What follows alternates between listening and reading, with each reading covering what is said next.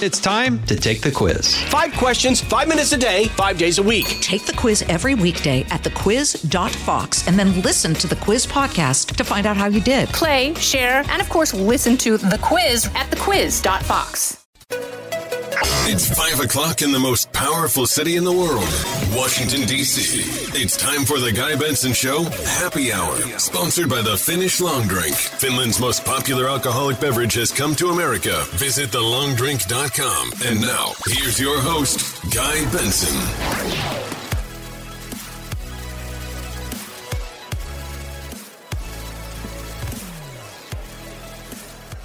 Happy hour on this Wednesday on the Guy Benson Show. Welcome back. We are live in Hollywood, Florida. The Patriot Awards are tonight, 8 p.m. Eastern, foxnation.com. That's the exclusive home for the Patriot Awards tonight. You should watch.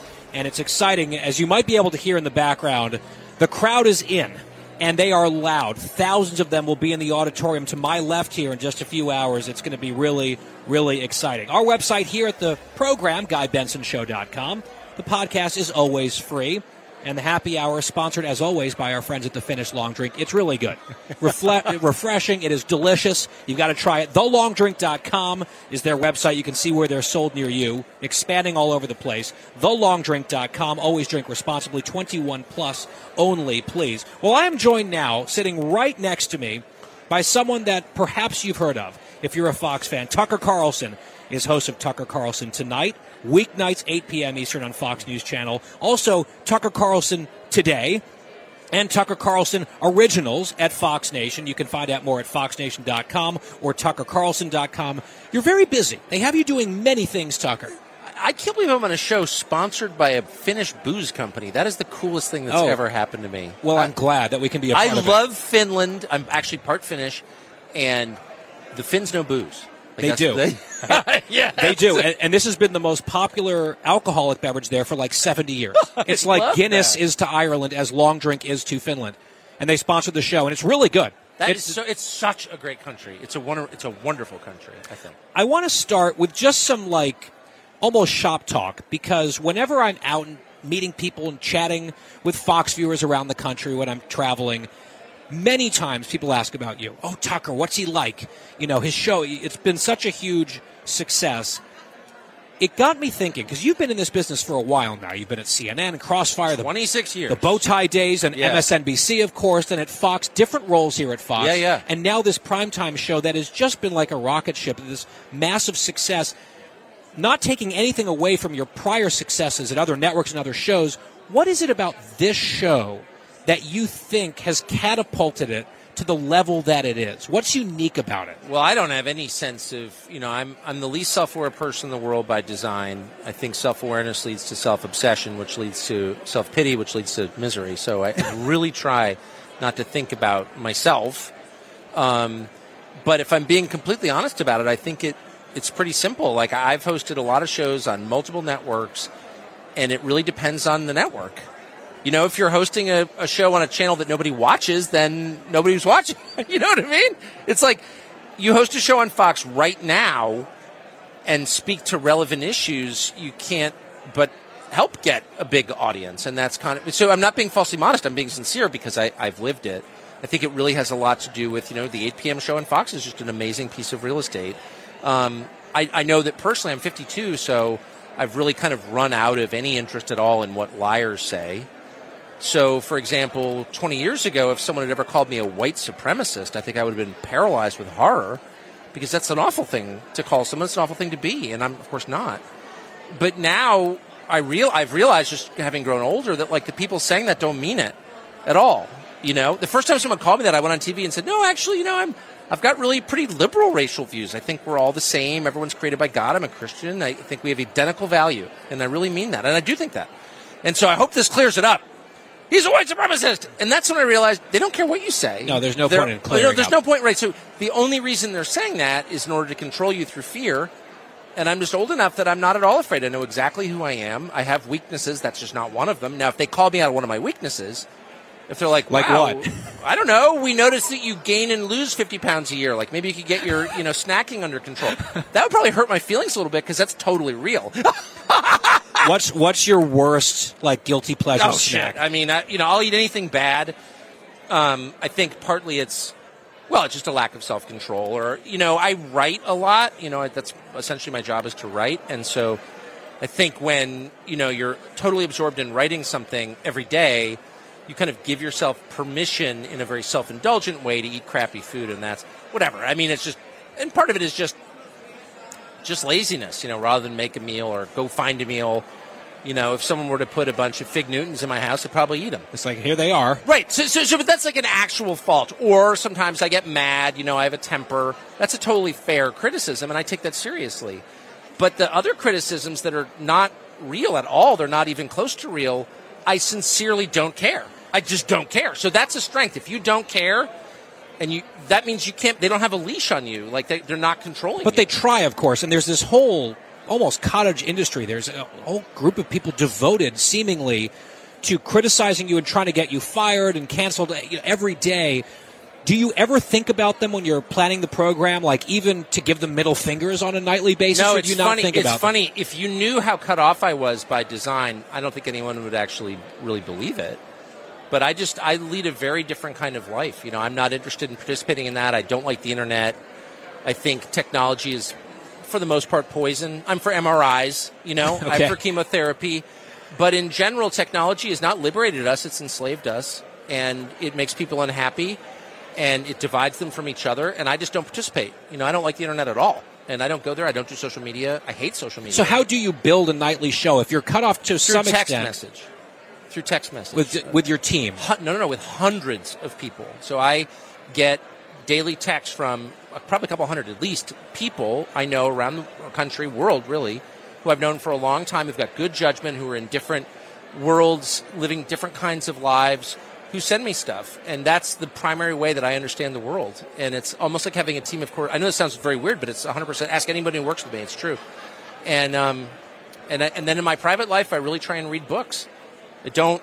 I, I think the internet is so misleading. It gives the Google gives the illusion of access to knowledge when in fact it's a tightly constrained world, constrained by people with the worst possible motives. You know, so if you want to understand what's happening in the world, read history, and I, I, I do. I mean, I have a lot of faults, but I do read every day. Book, you know, actual like paper. They're made out of paper. You I've put them on your chest.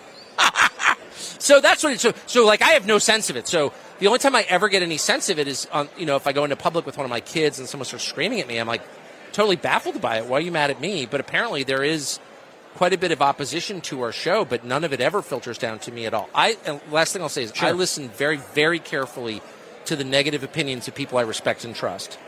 So it's not that I'm impervious to criticism. I take it very seriously. If my wife thinks I've done something wrong, man, I brood about it because I really care. I've been married 30 years. I really care what she thinks. My children, close friends, I have a couple producers who I'm very close to personally. I listen very carefully to them.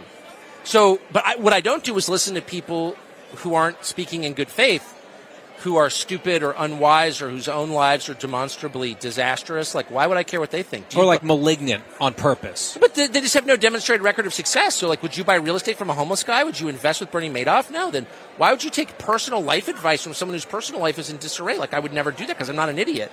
So I listen to people who are impressive, and there are a million people I know who are more impressive than I am, and I listen very carefully to what they say. Um, but I'm absolutely not going to listen to like CNN. Why would I care what they say? I just, I literally don't care. You and I appeared on Gutfeld briefly together because you were having a debate, a formal debate with Greg about who the dumbest person on CNN was. Yes. And you had a very strong opinion on that. There was another network mentioned at one point and another uh, anchor these days at that network. And I believe you went out of your way not to mention her name. I will. You don't have to. But Nicolle Wallace yesterday referred to or compared our network, Fox News, to terrorists. And I wonder, you can you can engage with her or not, but with this wildly overheated rhetoric, I mean, Right. what drives that? Do, do they believe it? Are they angry that we're Well, I haven't seen or- Nicole. I've known Nicole for you know more than twenty years. Nicole, when I knew her, was called Nicolle Devenish, and she was a flack. She was a you know a, a spin person. She worked for Jeb Bush, who was then governor of Florida, and she was his what do they call it, communications director or something. So people like that, you know, have their merits, have their values. They're not all evil or anything, but the, their job description is lying. They lie for a living. They'll say what they're told to say. They'll say what they have to say. They're not involved in even the theoretical pursuit of truth. And I don't think that she has changed her orientation ever since. Like, whatever drives Nicolle Wallace. I mean, I find her unusually venomous and lacking credibility and repulsive, actually. But that's just a gut reaction that I have because I've known her for so long and I respect her so little. But that whole category of people is really shocking to me. Look, you're on TV, okay? People, some percentage are taking you seriously. I, in my show, I'm afraid of what's happening in a lot of ways to the country, and I say that, and I know that that probably freaks people out. But I really try not to make people more afraid than I think is warranted. Last night, for example, we did a piece on the riots of the summer of 2020, and we have a lot of footage of those riots. Mm-hmm. And some of that footage is so shocking, and being blunt with you, so racially divisive that we don't put it on the air at, at my request because I don't. It's real, but I don't want to give people the impression You that it's this is much? some hellscape. It's too much. And television is such a powerful medium. You can really evoke heavy duty emotion in people. Television is not about conveying facts, it's about conveying feelings, emotion. So you should pause before you whip people into a frenzy. You really should. I don't always, and that- that's my fault, and I should. But I try to. Someone like Nicolle Devenish, who has no record of achieving anything in her life. Like Nicole, what's the sum total of, of Nicolle Devenish's or whatever she's calling herself now? Like she's just not an impressive person. So in place of actual achievement, she tries to be as extreme as she possibly can. I think in this moment, that's a moral failing. I mean it. Let me ask you about a poll that I just saw, and it's interesting because what you do often on Tucker Carlson tonight and today and all the Tucker Carlsons Yeah. is you will sometimes broach topics that others don't or won't. Yeah, of course. And and something that has been discussed, and you know this, whispered about a lot, especially in D.C., is the health and the mental fitness of President Biden. Yeah. Now you have major pollsters actually asking questions I about know. it. And this Politico story has it's a 46 48 split. Is the guy uh, mentally sharp, or the exact term was mentally fit for the job, with 48% of plurality saying no, he's not? It's interesting to see that conversation, which was very hush, sort of off limits for quite some time, starting to bubble up a little uh. bit more openly. I wonder what your thoughts are on that. Well, I'm so divided internally on the subject. I have such mixed feelings about it because, yes, he is going senile, obviously. And that, but just to tell you, I know that I've known Joe Biden for 30 years. I always liked Joe Biden for whatever it's worth. Very warm person. Never agreed with him, but I never hated him at all. I always liked Joe Biden. I know a bunch of members of his family, and I some a couple of them very well, and I knew for a fact that the certain members of the family were very concerned about his cognitive ability. They didn't expect him to get the nomination. Nobody did and he got it, and they were freaked out about it. That's I'm not speculating. I know that for a fact. So I knew that the family believed he was in cognitive decline. So there's that, and that's news. That's news. On the other hand, I'm a human being. I'm 52. Like I hope I make it to 78. I think there's nothing sadder than someone losing his mind. I think that's that I mean, I've awaits. seen it with relatives. Of right? course, Like- people you really love. Yeah. I respect old people. That's the other thing. I just instinctively respect old people. They've Well, been around longer. I aspire to be Yeah, exactly. day, right? Thank you. Nicely put. I aspire to be an old person. And so to mock a man's senility is like, I'm not going to do that. I probably have because I've violated a lot of my principles in the heat of the moment, but I try not to. I don't want to be that guy. I want to treat old people with respect, even if I, you know, abhor what they're doing. And so I'm not coming out every night saying he's a vegetable. Well, first of all, he's not a vegetable, but he is in decline. Look, pull up tape from Joe Biden four years ago. It's a totally different man. So everybody knows it. I would just say, as a political matter, I felt that his obvious, whatever you want to call it, the fact he was slowing down, was one of the reasons he got elected because he seemed non-threatening. Mm-hmm. So he might be a little punchy. He's clearly not in his game. Whatever you, you know, however But you kinda wanna safe, that. normal. Safe. Thank you. That's the word. Safe. And I got that. I totally understood that. I know why people voted for Biden. I definitely do. I'm not mocking them for voting for him. They were exhausted by Trump. They're not ideological. They didn't think about the ideas that Biden represents or that Trump represents. They're just like, Trump is freaking me out. I need to get to something calm. And that's why they voted Biden. I understand it. What, what we didn't understand is that Biden would be immediately taken over and used as a vessel by people who really have a hard ideological agenda that is Yeah. How how safe is it feeling right now? Not at all. And you know, if Biden had come in and done things I disagree with, raised taxes or kept troops in Syria, And I would have complained about it because I don't agree with those things. However, I wouldn't have been afraid. You know, if he had made good on his promise to try to unite the country not demonize whole segments of the population on the basis of their vax status. You know, the worst thing that Biden has done in office so far is that press conference where he said, "We're running out of patience for you people who haven't had the vaccine." Really? First of all, people are vaccinated according to Pfizer's own numbers are not living longer than people who aren't vaccinated. In fact, according to the Pfizer study, they're living a little shorter.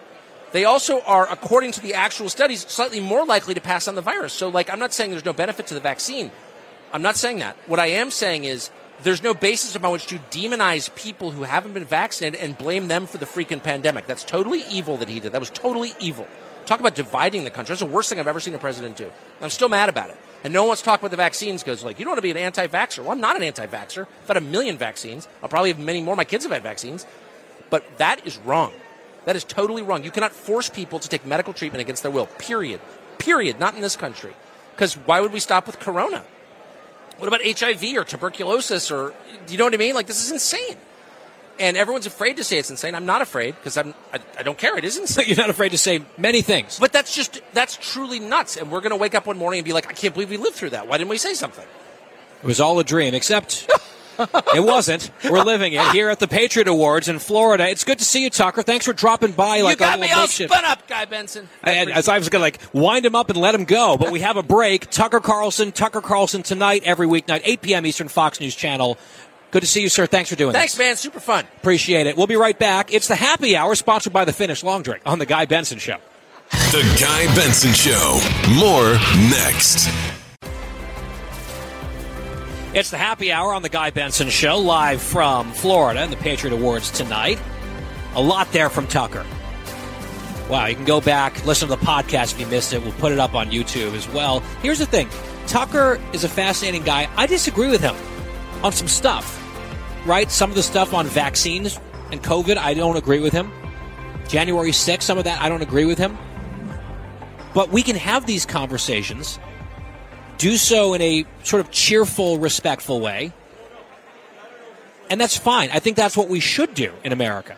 I'll also say he has been incredibly, he, and this is the way he is, he is very, very personable, very kind. For example, my in laws are huge fans of his and they met him a couple years ago. And he, and this is often what he does, he treated them like they were the only people on earth, just dialed in, and just got such a kick out of it. My in-laws did. It was just, it was amazing. So it was fun to have him here, especially with, I mean, you should have seen the crowd that gathered just because he's here. I mean, he's got such a following. So, uh, a memorable interview, certainly, here on the Guy Benson Show with Tucker. Maybe we'll get him back sometime soon. He's a busy man doing a lot of things, as we pointed out. I will also highlight coming up tomorrow. We have just confirmed at the top of the show, Christine, top of the show tomorrow, Senate Republican leader Mitch McConnell, Republican Kentucky. He will be here. I really want to talk to him about this spending spree that the Democrats are going to attempt. And he's seen a thing or two, and I'd imagine he has some thoughts. So, Mitch McConnell on the Guy Benson show tomorrow. Also, coming up next here in the flesh, Tom Shillue our Fox News colleague. He's the warm up act tonight. Get everyone laughing, and not that they need to get fired up. I mean, people are stoked to be here. He'll tell us all about that, plus his impressions. That's straight ahead on The Guy Benson Show. Stay with us. You're listening to a new generation of talk. Guy Benson. We are back live from Florida as we are getting ever closer to the Patriot Awards on Fox Nation. That's the only way to watch tonight live, 8 p.m. Eastern. It is going to be a party, and there are a lot of folks here. There's a bar or two, I understand. So it's going to be a fun crowd, I think, tonight. And the man who is charged with getting them in the right mood and headspace and, and feeling a little raucous, maybe uh, some laughs, is my next guest. Tom Shillue, comedian, author. You can see him on Gutfeld regularly. He'll be warming up the crowd tonight at the Patriot Awards. He joins me here uh, up on, I guess, the, the, second floor in this theater. And it's great to see you, Tom. You too, Guy. And uh, I'm excited to do stand up. I told them in my intro, I said, make sure you introduce me as stand up comedian Tom Shillue because I think a lot of this audience knows me from Gutfeld, but they don't know I do stand up. So I don't want to, you know, I don't want them to be surprised that I, am launching into material. Couldn't it be a pleasant surprise? Uh, yeah, but like, as long as you don't bomb. Yes, but I have done gigs before where it, it takes a while where they're like, "Why is he? You What's know, he doing?" Yeah, why, they think I'm an MC, and they think, oh, he, okay, he's opening with a joke. Oh, he's doing another joke. Why does he? Why is it, doesn't he stop telling There's a jokes fourth and get on joke. with the show? Yes. So I want them to know it's stand-up comedy. So anyway, Well, we'll- we'll spread the word. Yeah, and I'm not going to be on the broadcast. It will be. It's for the audience. the so, in, the in-person Yes. in-house audience here. Yeah. So how long do you have? And I mean, do you want to do you want to give us any sense of where you're going? Well, it's, thematically. It's 10 minutes, and it's a little bit of a romp down memory lane. I talk a lot about growing up in the 70s. It's some of the material was covered in my book, but uh, uh, you know, it's Mean Dads for a Better America. Mean Dads for a Better America. I talk about my dad a lot in my act. Um, but you know, let's face it, it's not that great. It's not that funny, but it's just funny enough so that it's just going to get this audience going. You know, I get a feeling like if I was going to destroy the audience, uh, I don't think they'd have me. They'd say, "Why? What, you know, he's going to tire them out. They're going to be, you know, Rolling. they want to, they want to go up from me." So the Patriot Awards after me comes Pete Hegseth. Right. So they, they need you to be acceptable. yes, Like mediocre to fine. yeah. I mean, that's been And you my think whole you can career. hit, you can hit that Are you kidding? That's what I'm made of. I mean, it's like my whole career. Like this is when I was running around doing commercials. You know, how do you get a career in commercials? It's a, it, it pays well.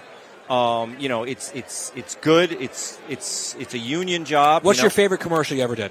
A Snickers, probably Snickers. And what was- what was your role? It? Well- were you the hungry guy? Well, you, you remember Snickers had people trying to do things, and then when when they failed, they would have a Snickers. You know, like It was like a consolation prize yes. for themselves. Okay. So I was I was um, a bald man. I had a, a bald pate on my head, and then I was trying to force hair to grow out of my head using only my sheer force of will. Oh, I see. And then finally, Like I clenching so hard, yes, that one strand pops out of my forehead. People might remember this because I do a remember this commercial. Snickers. The hair pops out of my head, and then I'm so happy that I, I, I, Snickers satisfies. You know, I can take a break and have a Snickers. Oh, almost like a celebratory Snickers, Yes. having sprouted your single hair. Yep. And Yep. that was your favorite commercial to have done. I think that was yeah. So, stand-up comedy obviously is, is a very different beast. How do you get a sense when you're up there? Because this is a this is thousands of people. Yes. right. Big- I remember big room. I was a warm-up act years ago for an event actually with Sarah Palin, similar sized crowd. I was very nervous. I mean, that Oh, yeah. many people. Wow. And they're they were like, "Oh, warm them up, get them fired up, and be funny." It's like, "Oh God," you know, like you. Wow. How how do you do this? And I was a little tentative, but the first joke hit. Yeah. And you could I couldn't even see the crowd because it was you know this bright light, but I could hear just sort of the ripple Yeah. of laugh and your and, and laughter. And then all of a sudden you're like, okay, like for me it kind of melted away and I leaned into it. Yes. When do you know if it's working? Well, that's the thing is, I would.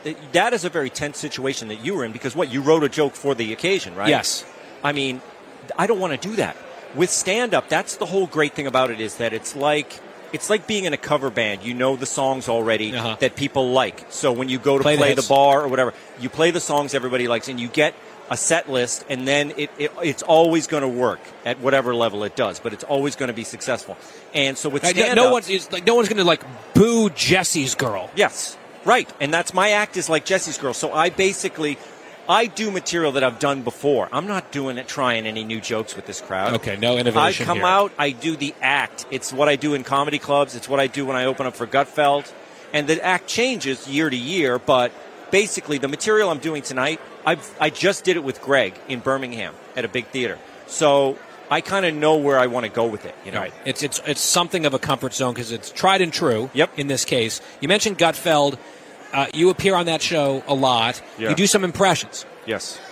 Talk about the creative process as a comedian of deciding that you want to do an impression, Yeah. and then figuring out how the hell to do it and honing it so it's actually not terrible, Yeah.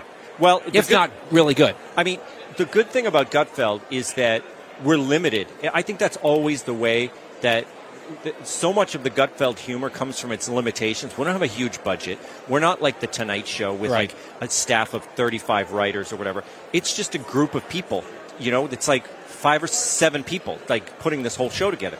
So when I do, I did Adam Schiff for a while. Adam Schiff, I would shoot it on my phone and all I did was put a little rouge on my cheeks, and then I bugged out my eyes, Yeah, and I shot it on the phone, right? So it was easy, and I could do it, and then send it in, and then if the stories change, they'd say, "Oh no, we're not doing this that angle. We're going to do this." I could do another one. You know what I mean? It wasn't like the way that you would have to go in for hair and makeup and then do a script. It's loose. So he sends me an idea. I write something. I film it with Joe Biden. Right. I wanted to ask you about the Joe Biden impression. Joe. Biden, people come up to me all the time and they say, How long does it take you to get the makeup and everything on? There's no makeup. There's no makeup. I'll show it to you. The, the radio audience won't be able to see this. I'll try to describe it uh, because it's what we do here Snapchat. with, with the Snapchat, spoken word. Right? Yes. You open up Snapchat, you put on the old man filter. Oh yeah, the filter. Come on, man. See that? Yeah. It turns my hair white. It wrinkles my face a little. And all I have to do is to squint. yeah, that's that's And- pretty good. I have it. That that's pretty Biden-y right there. Yeah. And So then what what verbal text like what, how, when you do the impression? What are your go-tos to be like sort of the signals like this is Joe Biden? There- Well, it's a series of tricks. You know, I'm not that great of an impressionist, but neither were the greatest impressionists of all time. Like Dana Carvey, his famous impression of George H.W. Bush. If you look at it, it sounds nothing it's like- ridiculous. it's ridiculous. but it's hilarious. It's hilarious. and yes. it works. Yes. And so I'm not a technician the way that, say, now Darrell Hammond was. Darrell Hammond's amazing Sure. But I'm more of the the the Dana Carvey school. I find a few things and I exaggerate them. The squint is one of them. The come on man, Mm-hmm. the the strange bursts of anger that that go into wandering uh, old man, you know. Mm-hmm. And so it's I combine those things and then for a while when I first did it, it was a series of everything Joe Biden did, he would just say, you know, uh, he'd say, uh, "You got to talk to Jen Psaki, Psaki, hacky Saki, hacky sacks, hacky sacks. That's good. You know, uh, deadheads, dead." He would just make one reference to another, Right. and he would just, Just a stream of consciousness. trail off into no. So all the Joe Bidens were that. what am I thing. doing? What am I saying? Yeah. So it it evolved now that we want to do more newsy things. Greg will do a news item and then he'll send me a clip of the story and then he'll say, "Let's see what Joe thinks." And so now I'm I'm commenting more on the news. So we can't really do that the thing we did before. Right. So it's changed. You have to roll with the punches each day. Yeah. So, like, if you were Joe Biden, right, you're the president, and Gutfeld plays some clips, uh, you know, of, of the news, it's like, well, you know, Mr. President, the American people are very concerned about inflation. You just are you are you off the top of your head responding? Are you scripting it? What do you say there? I will. Scri- he'll send me the, the inflation, right? The, the the the story, and then I will just start thinking about it. I pu- I make a cup, uh, you know, I make a pot of coffee. I spin it around, and then I think about, okay, what's inflation? So I'll start doing it. And sometimes my wife and kids are home, so they hear me kind of going through it, and I'll say, inflation. Come on, come on, man, inflation. What? It, it's it's it, it's good for everybody. You know, I, I mean. Uh, uh, you know, uh, m- m- my son, his paintings used to sell for 200 grand. They sell for 450 grand. You know, so I'll just throw in jokes about Hunter, and I'll try to think of the opposite. Like inflation's bad. So, what's funny? You just flip it on his head, and okay, Joe will say why it's good. Right. So you have a setup right there. what about his weird, uh, the whispering? Yeah. Right, because sometimes it's it's these outbursts of yells and then whispers. Yes. I don't know what that is, other than I felt it was Joe Biden giving me something else to do with my impression. Oh, it was just him doing you a favor personally. Yes, because I he, I was running out of things to do, and then he started doing this creepy whisper, and I thought, oh, okay, I'll just incorporate that in. I said, thanks, Joe. Fair. We asked this to Pete Hegseth, who's emceeing tonight, Yeah. yesterday on the show, and he's actually just a few feet from us. And I asked him because it's impossible. I've been talking publicly for basically my whole career. I still get nervous for certain things. Yeah. Huge crowd. Nervous at all, or is this just like old hat? No, it is old hat because it's stand up. It's like the. Uh, but if I were presenting tonight, and I had to do an intro, I would be working on it. Uh, you know, if I had to do a joke, like like you said when you were doing the Sarah Palin thing, you had a couple of fresh jokes. To Yeah. do it. I would be nervous that they were going to work or not going to work. But with the, um, it's almost like because I do stand up so much. I mean, I it, it's I've done it for so Muscle long. memory, you know it works. Yes, I feel like I'm a pilot, and you know I'm behind the controls. I'm just going to land the plane. I've done it before, you know. So I, I'm not nervous in the way that I was at the the previous Patriot Awards two years ago. I was presenting. I had to walk out. I had to hit my mark. Different skill set. Yep. Well, when I we're going to say goodbye to Tom Shillue, I'm going to do it this way. I'm going to remind everyone that he is stand-up comedian Tom Shillue. That's right. Here on the Guy Benson Show, he will be doing stand-up comedy to warm up the crowd here at the Patriot Awards tonight. They start at 8 p.m. Eastern Time exclusively on Fox Nation. Tom, I'd say good luck, but sounds like you don't need it. You've got this thing ready to go. I got it. Go rock It's it, in the Tom. pocket. Tom Shillue on the Guy Benson Show Happy Hour. We'll be right back with the home stretch next. The Guy Benson Show. More next.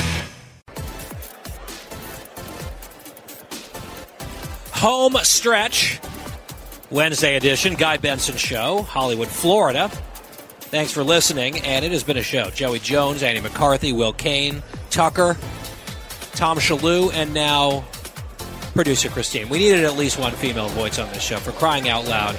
You've been very busy. Oh, have I? I thought you were going to maybe have an aneurysm getting Tucker up here. I did. I, I was worried it wasn't going to happen. Because I mentioned, I'm like, oh, that might be tough. You're like, do not give me a heart attack. I'm like, okay, I won't. It's going to work. And it did. It did, but yeah, it took. You saw the crowd that followed him, Oh, there's like, you know, dozens of people show up. and there's so many people downstairs. So oh, I mean, thousands. right? Yeah. There's thousands of people Yeah. here. Uh, so we, I I wanted to do this story with you because it's very stupid, and I'm sure we'll have a stupid debate about it, and I think it'll be fun. I'm glad you think of me. Well, you know what I meant. So I saw this uh, this game on Twitter, and I thought that we might actually, I don't know, maybe agree on this one. So here's how it goes. The instruction is you can only choose one pill. They've got different colored pills. You've got to pick one of them. The blue pill makes you immune to diseases. The red pill means that you never, ever need to use the bathroom ever again. The purple pill is that you only require half as much sleep as you currently do to like you know for peak performance. So your your sleep gets cut in half. So I guess you, your days are longer, your productivity is a lot higher, or whatever. And then the black pill is you're always in shape regardless of diet and exercise. So I can talk you through my thought process on this. There's also a, a, a fifth pill, the green pill, die instantly, which is I think just sort of the dark joke there. Let's let's eliminate die instantly. Uh, good idea. Yeah, we're not interested in that here No. at the Guy Benson Show. We're just we're too busy to, to die instantly. So to me, it's it's one of these four: immune to diseases, don't need to ever use the bathroom again, cut your sleep needs in half, or you're always in shape no matter what you eat or how much you exercise. Right out of the gate, I'm throwing out the bathroom thing. Who cares? Exactly, Like, and honestly, that's some of my best alone time. Is in the bathroom. Like, no, I need. Well, especially when you have children. It's like close the door. Mama needs some juice on her special, special seat. Guy, don't knock it until you try it. Okay, so we're both eliminating the bathroom one. It's Yes. a kind of weird one. I understand the appeal of cutting your sleep time in half and still being like you know unaffected because just imagine that. Think about all those extra hours and what you could do in terms of just your life and productivity or like maximizing fun also. Like I get it, that's an appeal, but and some of the most successful people in the world require very little sleep. Like this is Yes. well known and well documented. Some of like these extreme high achievers sleep three, four, five hours a night, no problem. I would be dragging. I could never do that. Oh, neither could I. So I get it, but I'm also eliminating it because ultimately it's not that important. I'm with you so far. So to me, it comes down to immune to, to disease, or you're always in shape regardless of diet and exercise. And to me, there's a clearly correct answer, and then there's the answer that I'm still tempted to take. Right? I think the clearly correct answer is you're immune from diseases, right? Because this could save your life. You could avoid cancer, for example, if you're predisposed or anything like that. This is just blanket immunity, and so you'd live a long, presumably a long, healthy life, or at least have a, have a much better chance, at least, of, of doing so. So to me, that, that should be the no-brainer. Like, give me that blue pill, no questions asked. I'll swig down some of this water, and we're done. However, hmm. the shallow, superficial person in me is awfully tempted by the black pill, where I could just eat whatever I want, not exercise, and it wouldn't matter because I'd be in shape. And by the way, I'm interpreting my interpretation of this is in shape means physically fit, like looking good, but also healthy, like in shape. So it's not like I would look fine, but my heart health would go to hell or anything like that. I'm, I'm interpreting this as like you are in very good shape and, and looking good, regardless of food and exercise. That's a very tempting, a very tempting thing. So I I agree with you, but I have I have my immediate Okay. pick because I am such a hypochondriac. We all know this. I mean, how many times did I believe I had COVID? Oh, you think that you have everything all the time? And I didn't even want to say this to you, but last week when I was out because Megan was sick, I mean, I was texting Quiet Wyatt. I was spiraling. I'm like, here we go. She has it. I know she has it. Which she didn't. No, thank God. And even if she did, she'd be fine because she's eight. right. And you know this because you listen to the show every day and we talk about it. Yeah, but when I spiral, you know, Yeah, when I spiral, just spiraling Christine yeah, is just, you doesn't know- matter. So I'm going with the blue pill, immune to diseases. Because you would no longer convince yourself that you had things because you would know for a fact that you don't. So, Correct. so you're going with the blue pill mm-hmm. to be immune from diseases, not to be immune from diseases No. really, but to ease your own mind mm-hmm. about having diseases that you don't have. That is a very strange way of getting to that answer, which I, I think objectively is the correct answer. It's just on brand for me, don't you think? I also feel like you would convince yourself that the blue pill wasn't working. You're like, I didn't even think about- I got the placebo. Placebo. I so I totally have about it. COVID or whatever. That's that's the issue. Oh man! I'm gonna say the blue pill is what I would take. Ow! I thought you were going for the black pill. The black pill is. After a few drinks, I might go with the black pill. So that's the thing. You were worried about how much you said you could eat whatever you want. I was thinking the alcohol I could have and not because don't forget there's so many calories. Right, you're still in shape. Yes. It's, you're, you're physically fine. I feel like you're talking yourself out of the blue pill Oh. answer. We're out of time. You can let me know tomorrow if you want. Patriot Awards tonight, 8 p.m. Eastern, foxnation.com. Right back here tomorrow from Chicago. Yes, more travel. It's the Guy Benson Show. Good. Now, from the most powerful city in the world, a new generation of conservative talk. Fair, fresh, fun. It's the Guy Benson Show with Guy Benson.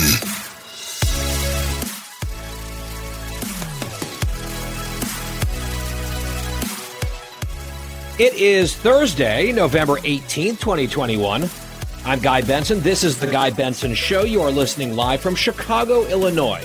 Glad to have you here, here from Chicago today and tomorrow. I'm Guy Benson, your host, political editor at townhall.com, and Fox News contributor. GuyBensonShow.com is our website. Everything you need to know, the resources for the program right there. GuyBensonShow.com. The podcast is free every day. We are stacked again on the show with guests Joe Concha, Dr. Saphier, David Drucker, Carol Markowitz, and more all upcoming. Fox News alert as we begin. Stats. As we do every day, COVID cases confirmed in the U.S. 47.3 million.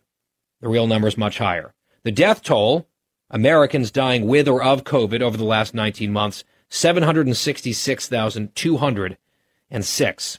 The Dow is down roughly 45 points at this hour, trading at 35,884. We'll give you the final number for the day in our next hour.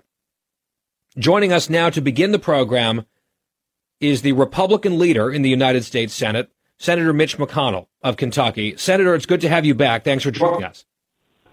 Yeah, glad, Guy, I'm really glad to be with you. I want to start with this because I can hardly and scarcely believe that it's real, and yet it is real. We are seeing the House Democrats at least planning to try to get a vote in the next, let's say, 24, 48 hours on the president's so-called Build Back Better bill, uh, this uh, human infrastructure, whatever they're going to call it, reconciliation, partisan, multi-trillion dollar spending spree.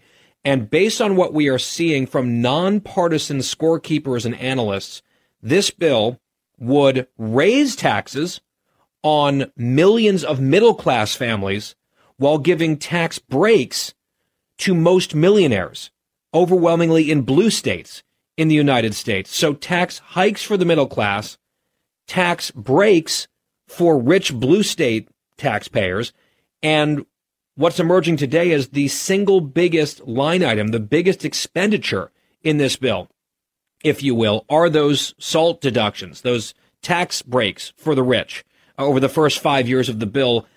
I know what the Democrats say, Senator, all the time about what they would do on taxes. This seems to be exactly the opposite of it. And I feel like that's gotten pretty scant attention so far. Am I missing something here?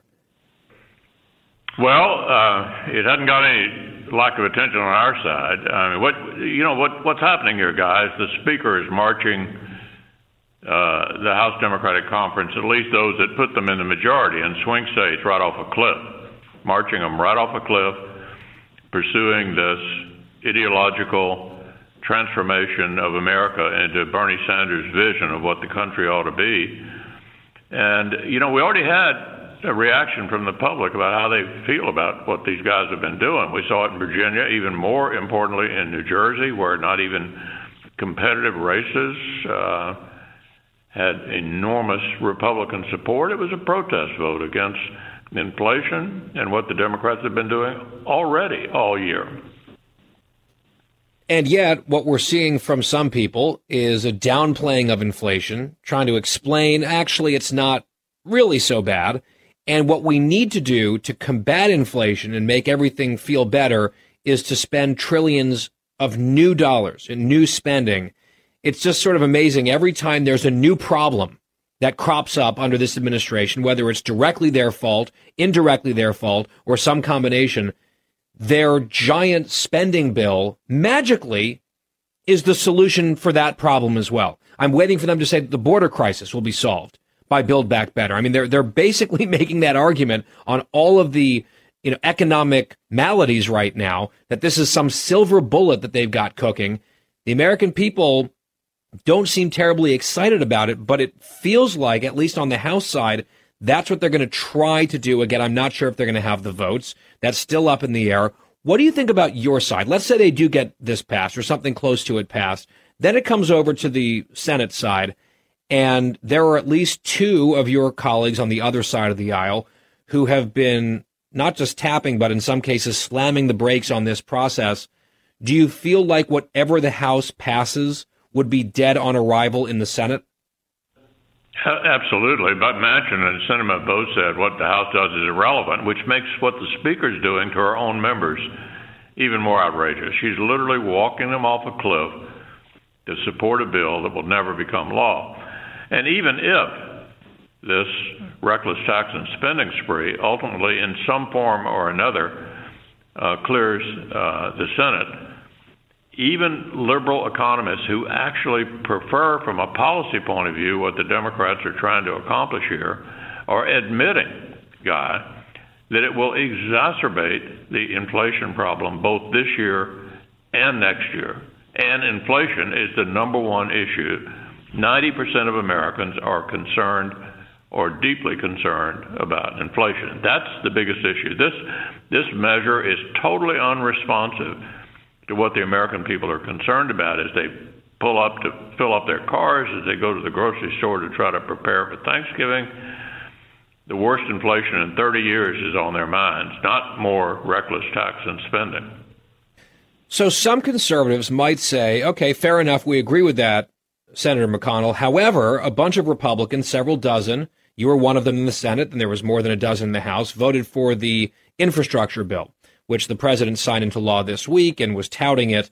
I know that you've said it's you think a, a good piece of legislation now, a good law for your state, for the country. It it does spend uh, quite a lot of money, and there are conservatives who are angry about that. The spending, whether this was necessary spending, handing a win to Biden, getting the votes at least on the House side that Pelosi needed to get the thing across the finish line. Uh, the former president Donald Trump, of course, uh, put out a few statements with some interesting new nicknames for you. I've always preferred Cocaine Mitch myself, but there's some criticism. You've heard it. What is your response to Republicans and conservatives, people in your own coalition who say this was a mistake?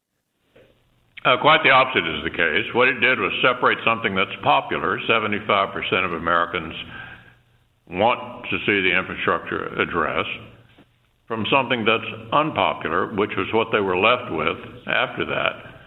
Secondly, my vote was contingent upon there not being any revisitation of the 2017 tax bill in the infrastructure bill, and there wasn't. Not a single uh, tax reduction item in the comprehensive tax bill of 2017 was altered in the infrastructure bill. And it was largely paid for. You could argue it wasn't fully paid for, uh, but it was overwhelmingly popular.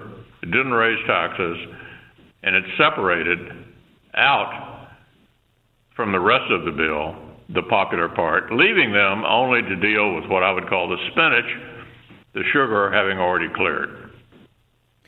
Since you mentioned the 2017 tax reform bill that was signed into law by President Trump, passed by a Republican Congress, I just want to briefly stick there for a moment because I, I know it feels like we're sort of rehashing the past, but the Democrats at that time threw everything they had to try to stop that legislation from passing. The media largely played along. This is so irresponsible. It's Armageddon. It's the end of the world. People are going to die.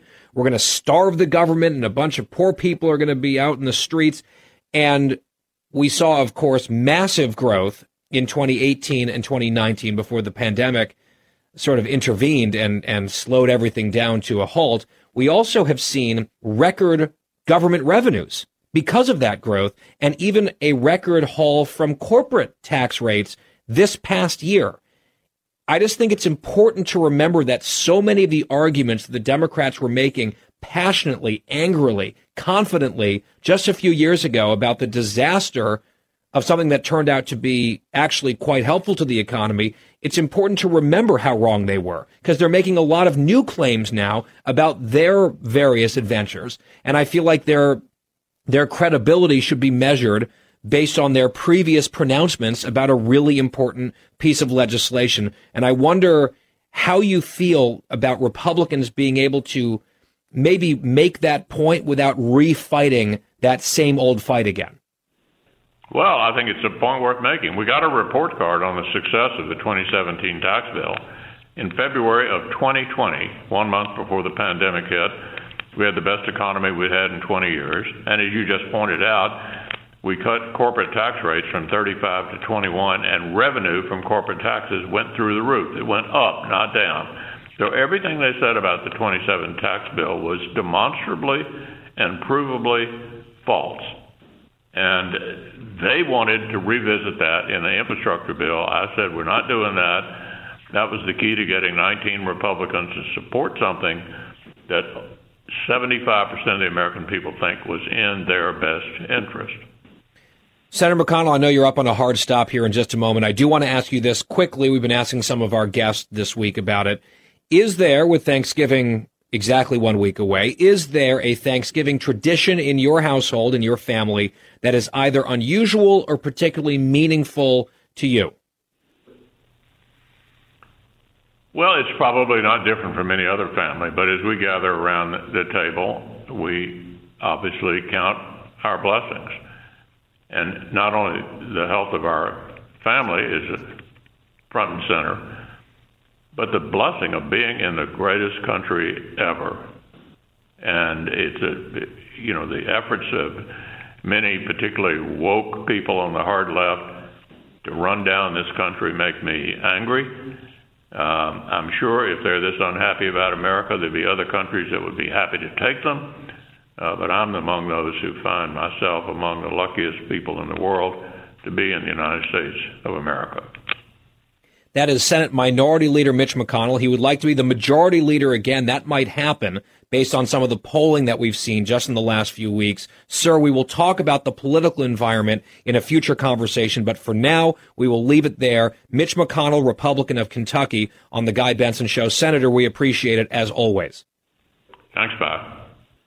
We will take a break. We will be right back. There's a new poll. I just referenced it. It is once again absolutely brutal for Joe Biden and the Democrats. Details next on The Guy Benson Show. The Guy Benson Show. More next.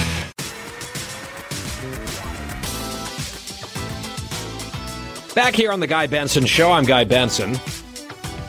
And I referenced it right before the break there with Senator McConnell because he is just barely the minority leader in the U.S. Senate 50 50 split. And some of the polling public opinion stuff that we've seen just in the last, let's say, month has been gruesome, just dreadful for the Democratic Party, for President Biden, for Democratic leaders. And if it were just polls, you might say, well, we don't believe the polls. Although a lot of the polling mistakes and misses in recent years have been in the direction of the Republicans, right? At least the outcomes, right? The I should say Republicans outperformed the polls is the point I'm making there. So if the polls are terrible for Democrats, you might say, well, the reality must be worse for the Democrats. But we also have results. That's a point McConnell just made. We have results from New Jersey. We have results, of course, from Virginia. We have a number of other races around the country. Special elections. Texas comes to mind. Party switches. School board elections. Judicial elections. Pennsylvania. Right? The winds are blowing in one direction. And the polls are picking that up. Now, whenever we talk about the polling, we acknowledge what it's pre Thanksgiving here, 2021. And the voting for the midterms won't happen until post Halloween 2022. So we've got quite a ways to go. And who knows what kind of fluctuations may occur, ups and downs and twists and turns and all of that between now and then. However, as things stand, it just keeps getting uglier in some ways for President Biden. Remember the theory that, oh, it'll start to rebound. We'll see a little bit of a rebound or, a, you know, a, a, an improvement in fortunes for Biden and the Democrats after the infrastructure bill passes. Well, and after it's signed and they make a big hullabaloo out of that, and people say, oh, good, they're getting something done. We like this. This is popular. There's a jobs report that was pretty good a couple weeks ago. Well, all of that has come and gone. And now there's a new poll from Quinnipiac, which has been blue tinted heavily in recent years. And they have Biden at his worst level yet. His approval rating is 36%, disapproval 53%. He's underwater by 17 points with a majority disapproving. And when you look at strong approve, strong disapprove, I mean, it is a blowout. The intensity is heavily slanted in the wrong direction if you're Joe Biden. Inside this poll, a few other notes from it. Republicans overwhelmingly disapprove, unsurprisingly. Democrats overwhelmingly approve, unsurprisingly. What about those all important independents who went for the Republicans pretty heavily a few weeks ago, Virginia, New Jersey, and elsewhere, who went against Trump. Right? They voted for Trump in 2016 by a bit. Independents did. Then they turned against him for 2020. In these purple states and battleground districts, independents often make the difference. Right? There's an intensity situation where you've got the base turnout game and both parties try to turn out their people. And then there are the folks that seesaw the actual results back and forth. That's why they're called swing elections. It sort of it does swing back and forth like a pendulum. Well, the independents are swinging, and they're swinging hard right now. In this new poll, Quinnipiac, Joe Biden's approval rating as president is 20, 29%, 29% among independents, 56% disapprove. I mean, brutal. That's uh, 27 points underwater among independents. Now, how does that translate? Looking ahead to 2022, they asked the generic ballot question that we've been following. And as we usually point out, Republicans don't traditionally do well on that metric. They're doing very well at the moment. And there was the Suffolk poll, USA Today, Republicans up eight on the generic ballot. Oh, that's an outlier. That seems a little too crazy. Let's wait and see. Is that a trend or is that an outlier? Must be an outlier. Well, then came the Washington Post poll, ABC News. Republicans up 10 on the generic ballot. Here's another poll that has the Republicans up eight on the generic ballot. Just suffice it to say, if it is anywhere in the Republicans' lead realm, let alone by eight or 10 points, it will be an extremely painful election for the Democrats. Plus eight on the generic ballot right now is a really good place for Republicans to be, especially in a Quinnipiac poll. They asked about the Senate. Republicans up six on Senate control, and that's probably an even bigger advantage in the key battleground states where there will be Senate elections, where Republicans have like a 20 point lead, according to the Washington Post. So, our last guest, Mitch McConnell, is the minority leader for now. If these trends continue, there's a very good chance he'll be majority leader within a year. It's the Guy Benson Show. Talking about the issues you care about. Guy Benson. From chilly Chicago, it's the Guy Benson Show. You know, I lived in this city for seven years, and you would think I would have learned my lesson by now that even in mid November, I would need a very heavy winter coat, not merely some jackets and pullovers. That's what I have. Then I roll in, and it's like 32 degrees when we land. So I'll be borrowing a coat, I think. It's cold. Joining us now is Joe Concha, Fox News contributor, columnist for The Hill, and his beat is the media, and there's some very interesting stories and developments on this front. Uh, Joe, welcome back to the show.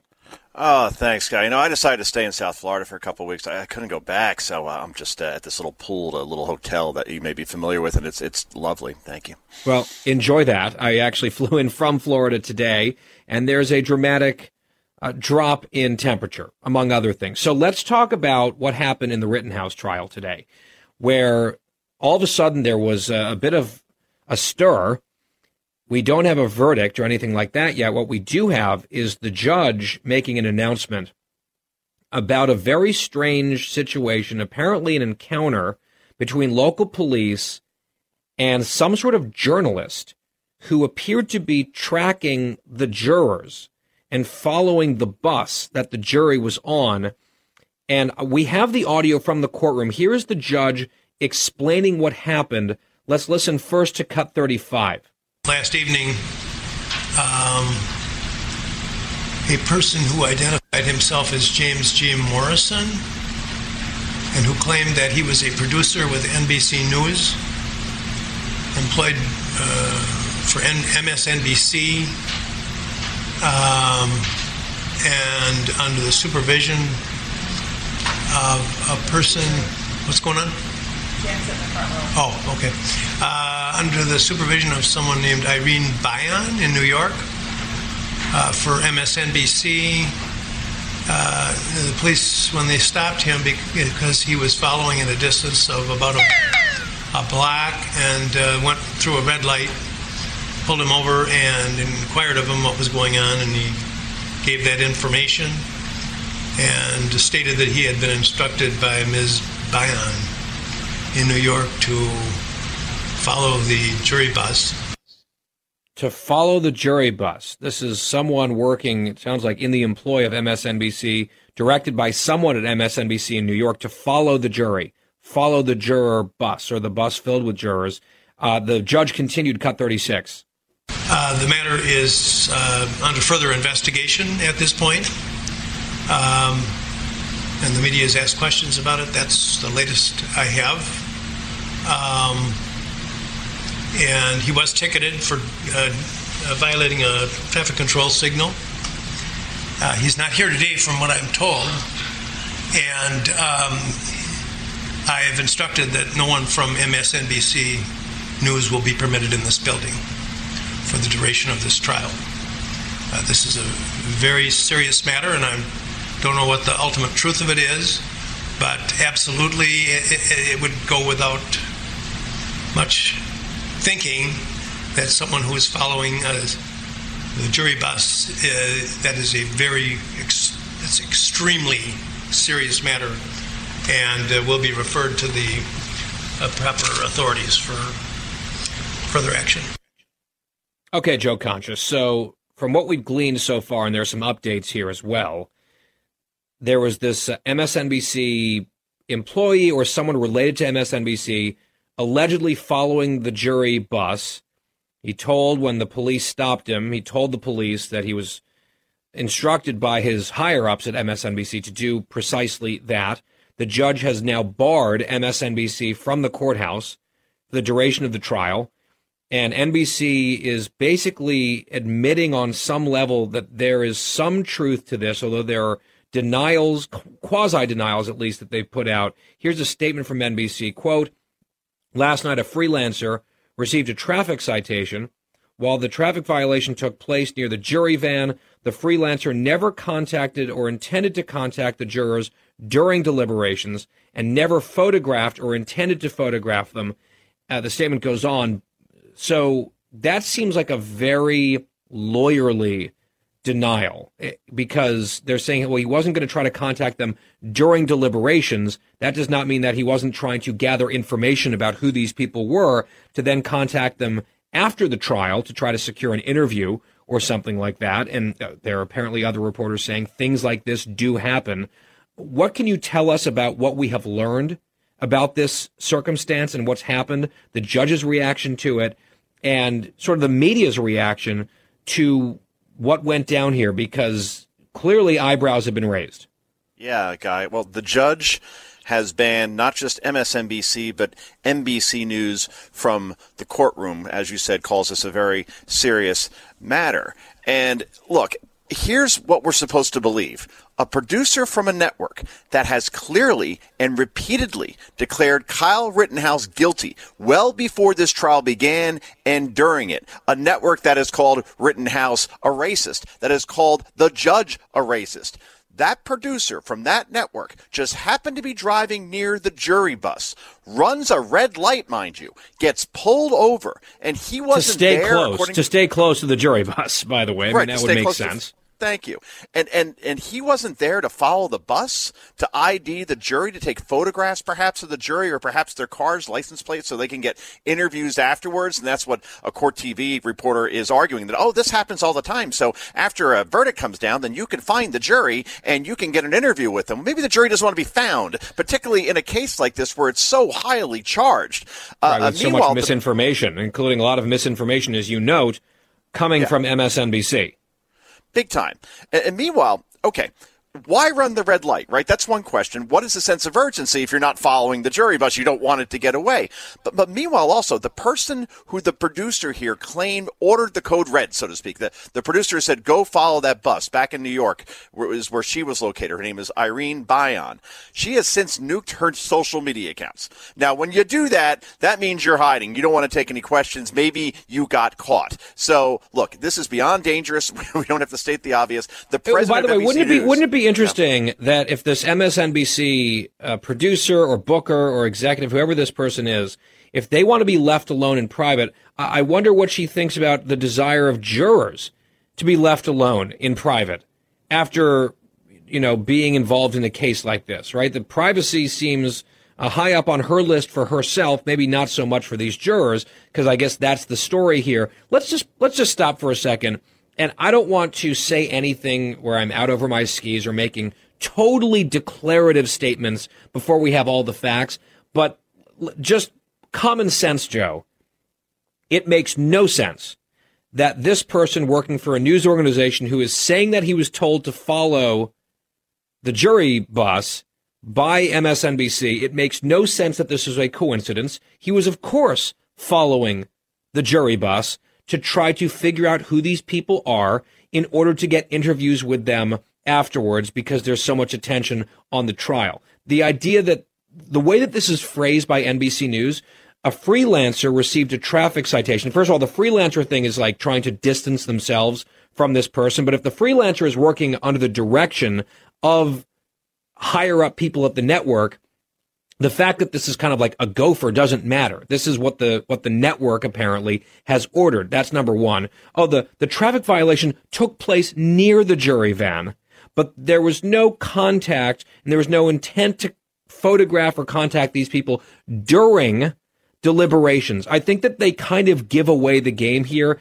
in this statement where they try to distance themselves from this dude and then on this really narrow technicality try to pretend that he wasn't doing exactly what he was doing by using the words during deliberations.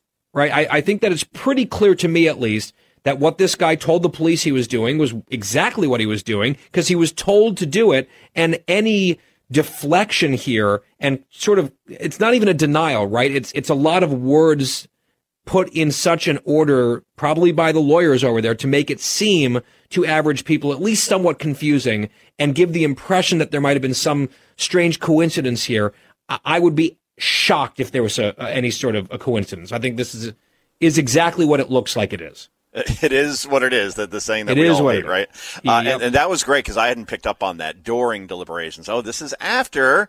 I guess they left the courtroom, so maybe I, I, you're right about that. That that was a very carefully worded statement, and I think they think now it's going to go away. I, I, I can't wait to watch uh, Nicolle Wallace and Joy Reid tonight, the, the two biggest perpetrators of all the lies that have been told about Kyle Rittenhouse, the people that keep injecting race into, and I'm sure you've talked about this, into a case where one white guy shot three other white guys, and race is now the central issue for many in our media. That that is just remarkable to me. Well, So- NBC News, speaking of NBC News, they've got an opinion piece up right now, which is arguing that this is a racial case. And for a lot of black people, they're about to be re traumatized because you've got first, they it's like a two step thing. They say the murder of a black person and then the trial.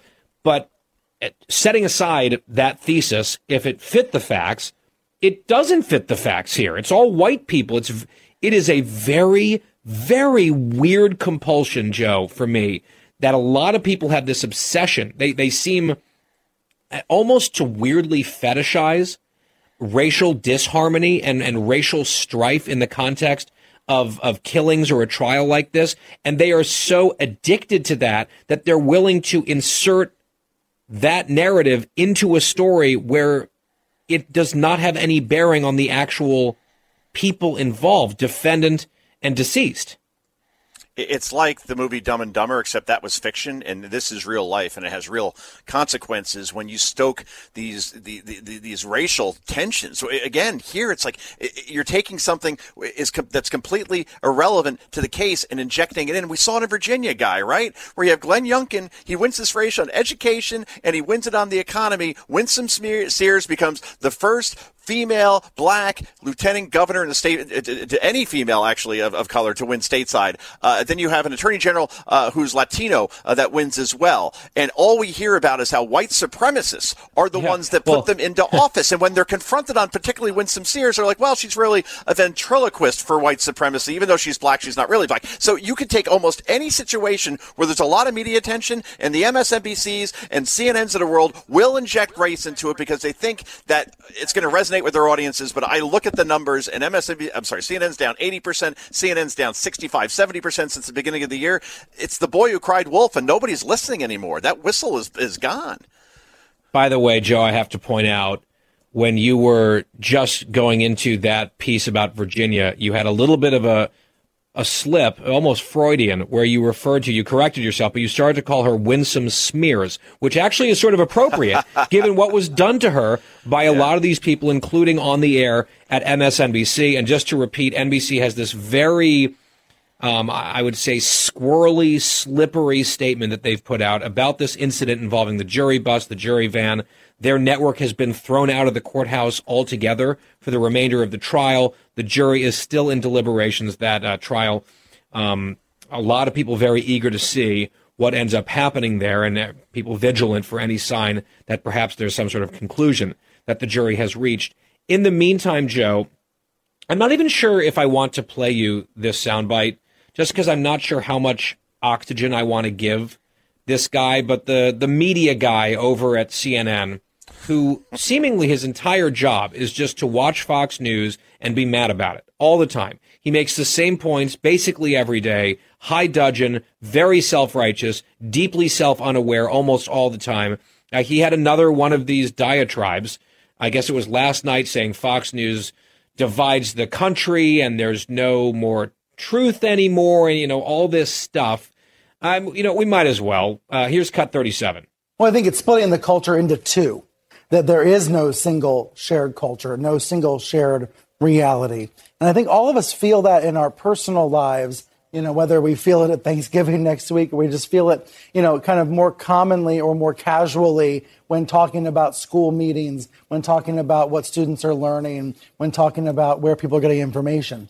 It is a, a splintering of one culture into two where you have these Republicans uh, who are making the argument that they are under attack from the left. And mm-hmm. that is the narrative on Fox, which I, I think is really, it's not pro Trump anymore, it's anti Biden. The best way to view these right wing outlets is they're anti Biden in every way, shape, and form. They're not airing Biden's events live. They ignore his events. They only focus on the news that makes the party look good. They do not talk about the Gosar video. You know, Fox barely mentioned the Gosar video today.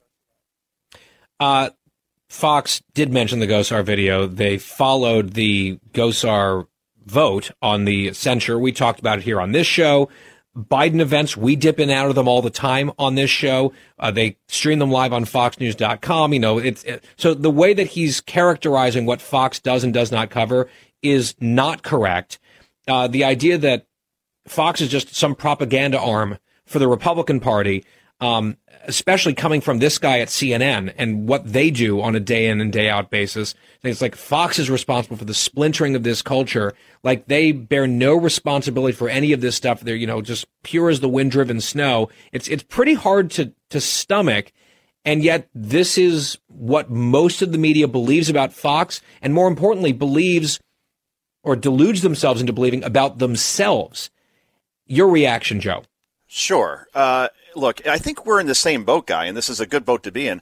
Whenever I'm on the air, and since I'm kind of a, a media guy along with, with Howie Kurtz at, at, at, Fox when we have to talk about media stuff, um, I don't say his name. I don't want to say his name. It's the Bill Parcells rule. Bill Parcells, the old coach of uh, the Giants and the Cowboys, and he would never say Terrell Owens' name because Owens, you know, was was a problem, and he felt like that would be a good way to disrespect him and motivate him. So he said, "Oh, you know, the receiver was late for another meeting today. The receiver went over the middle and, and refused to extend to catch a ball, and it drove Terrell Owens crazy." I refuse to say Stelter's name on the air. I'm saying it now just to just to make a point uh, because I don't want to give him any oxygen either because he is a liar. He's a liar. He said that Fox doesn't carry Biden's speeches live. Of course they do. Uh, he, this is a guy three days after Trump got in office, and this really caught my attention. he said that there were hundreds of swastikas that were being found around the country, and and and not even CNN was reporting that, and he based it on like a Media Matters like kind of report, and never apologized for it. This is a guy who put a, a guest on his air not too long ago who said that Trump was responsible for more deaths than Mao, Hitler, and who was the other one, Stalin combined, and then Stelter doesn't step in to do anything, and then he gets criticized for it. So well, I mean, said, which oh, is no, wild. Audio, which is completely. I mean, just you know, I do remember that one. It's you know, tens of millions of people. I mean, craziness.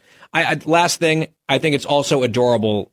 The underlying assumption that airing Biden's speeches live would help him. I mean, that's the that's the underlying assumption there. It's like, oh, if we only carried it, people would love it. People have seen more than enough of this president so far, and that's why his approval ratings are where they are. We talked about that earlier in the hour. Joe Concha, our colleague at Fox News, here on the Guy Benson Show. Much to get to, as always. Joe, we appreciate it.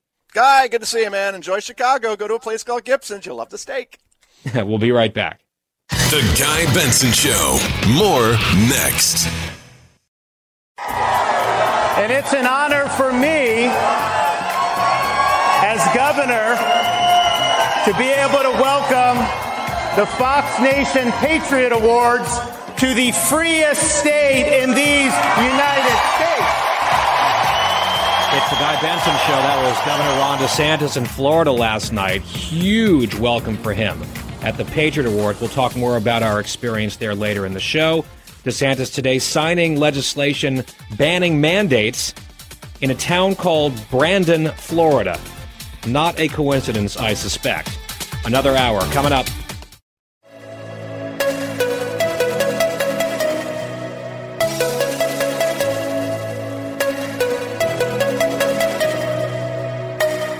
It's 5 o'clock in the most powerful city in the world, Washington, D.C. It's time for the Guy Benson Show Happy Hour, sponsored by the Finnish Long Drink. Finland's most popular alcoholic beverage has come to America. Visit thelongdrink.com. And now, here's your host, Guy Benson.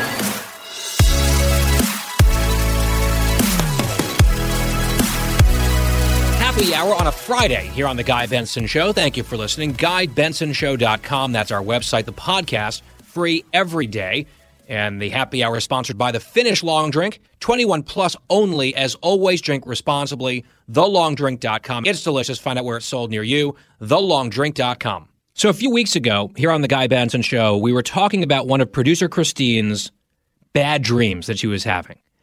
And over the course of that nonsense conversation, my brain took an off ramp and went down the path of dreams. And I remembered it just flickered a documentary that I had watched now probably a year or a year and a half ago called Dream Killer, which is now available on Netflix. And it was about this guy who spent a decade in prison for a murder he did not commit.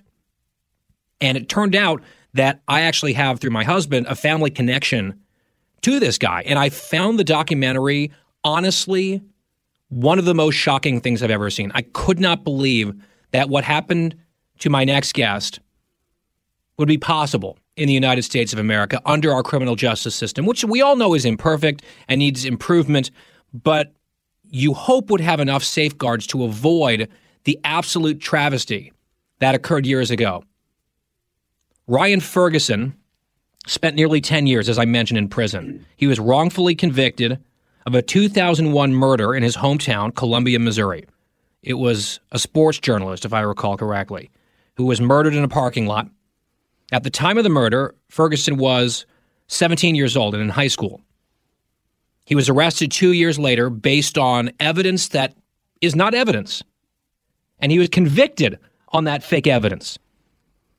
He is now, thank God, out of prison because really of the work of one person who is also in studio with me today. Ryan now is roughly my age, few months apart. He's a certified personal trainer. He's an advocate against false convictions, which would make sense. I think I might dedicate my life to that too if I were in his shoes. I think I might be a lot angrier, frankly, and more bitter of a person if I went through what he went through. He's author of the book Stronger, Faster, Smarter A Guide to Your Most Powerful Body. Ryan Ferguson, we'll get to your father here in a second, but I'm delighted to meet you. It's sort of surreal having watched this movie. It's like it's like you're a celebrity in my mind.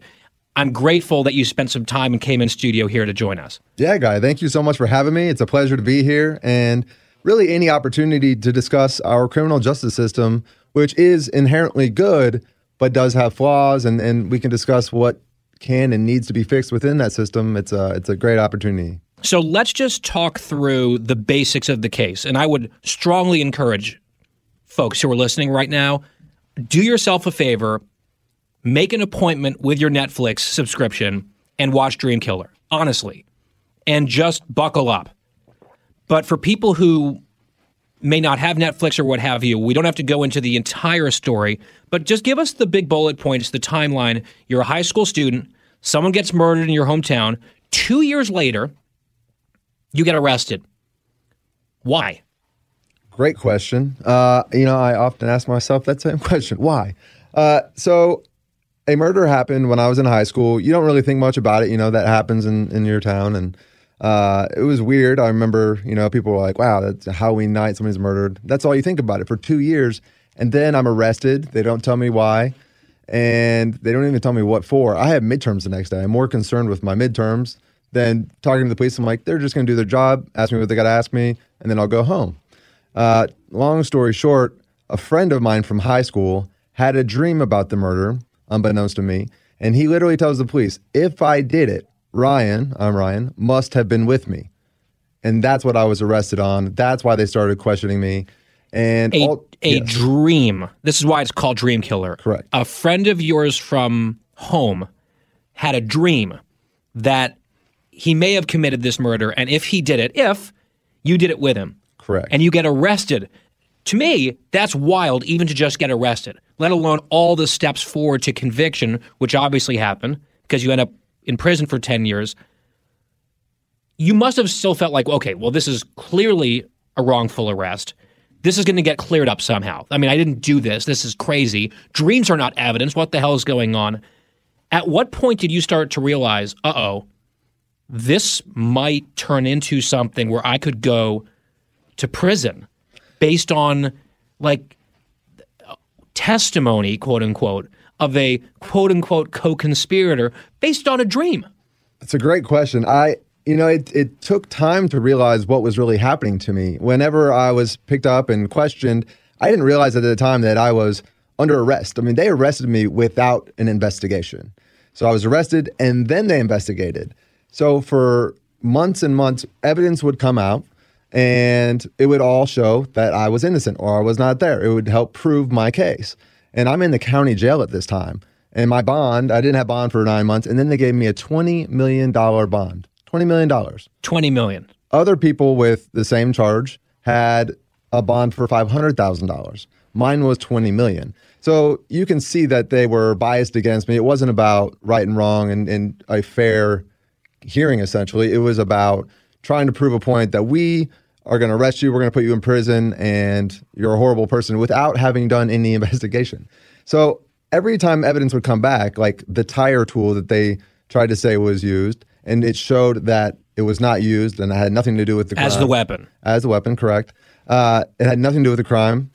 It would come back. And I'm like, okay, they're going to come open the doors and let me out of this cage and back into society because now they can see that I'm innocent. And time after time, things like that would happen, and they never opened those doors. And so months of my life went by, year of my life went by, and then I realized it doesn't matter what evidence proves my innocence. They're going to try to convict me no matter what. We're going to get to how this all finally unraveled and how you did get out in a second. But talk about the conviction. Talk about that moment where the jury decides that you are guilty of something that you did not do based on evidence that is, I mean, flimsy doesn't even begin to cover the evidence that I put in air quotes that they had against you. And yet, it was enough in this trial to send you away. You have this this sort of shock, I'm sure, this numbness of I just got convicted. You then go to prison. And then, as a follow up question, at what point does prison start to feel normal for you? Because it wasn't just a few months, it was a decade, a prime decade of your life. You're, you know, in your 20s. Yeah. Your 20s were stolen from you. 19 to 29, uh, all my 20s basically. And the and the question about trial and being convicted, uh, it's a very interesting one to me because as I'm sitting there and they're presenting this quote unquote evidence, the prosecution knows I'm innocent. He knows the evidence that he's putting forth is not Yeah, accurate. remind us of his name. Kevin Crane, Kevin Crane. who is still a judge. He's now a judge, yep. has not been held accountable for his actions, which are a lot of actions that you can prove that he knows he put on perjured testimony. People he knew was lying to put me in prison for really 40 years. Fortunately, I only did 10. But uh, if it were up to him, it were up to the Columbia police, who also know I'm innocent, I would still be in prison, wasting away until I'm in my mid 50s.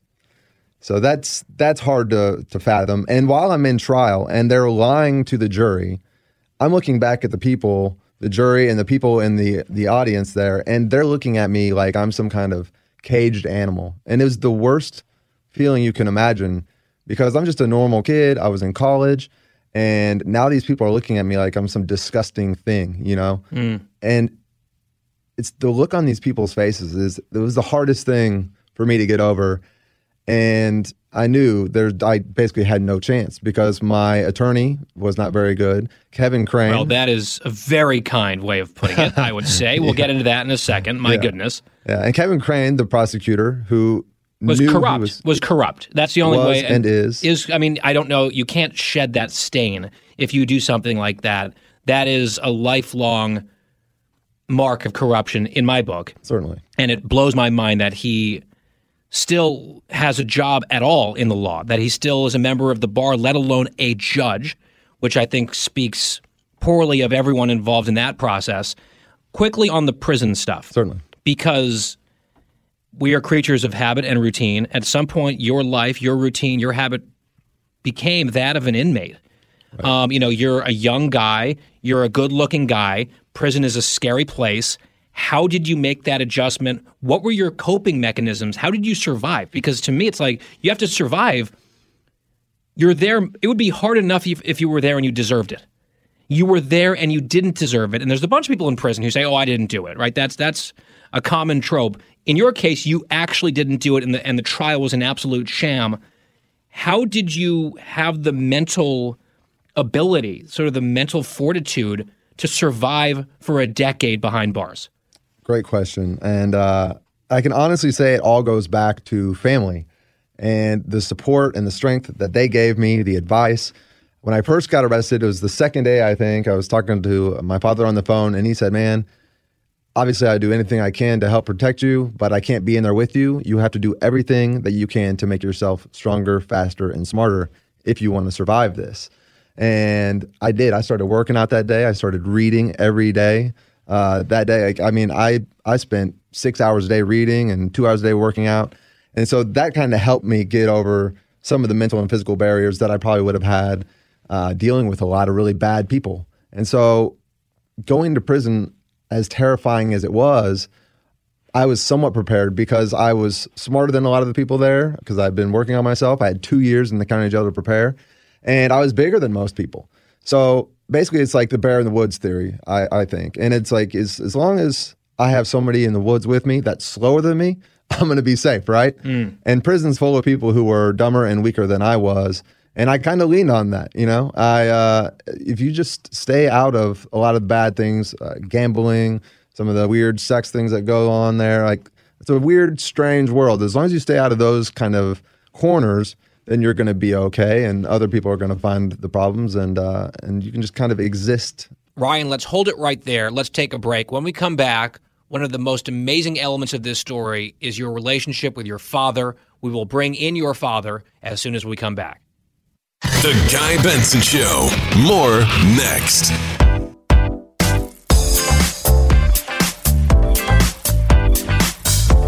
A special hour on The Guy Benson Show. Ryan and Bill Ferguson joining me in studio. Ryan spent 10 years in prison for a murder he did not commit. And Ryan, you were talking about family and support. Let's bring in your dad, Bill Ferguson, father of Ryan, who is the hero of this movie. He's the 100%. hero of this story.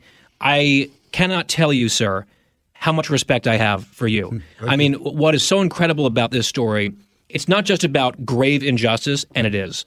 It is also about some of the most incredible determination that I've ever seen.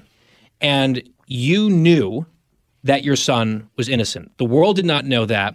The world had passed this whole thing by. He's rotting away in prison.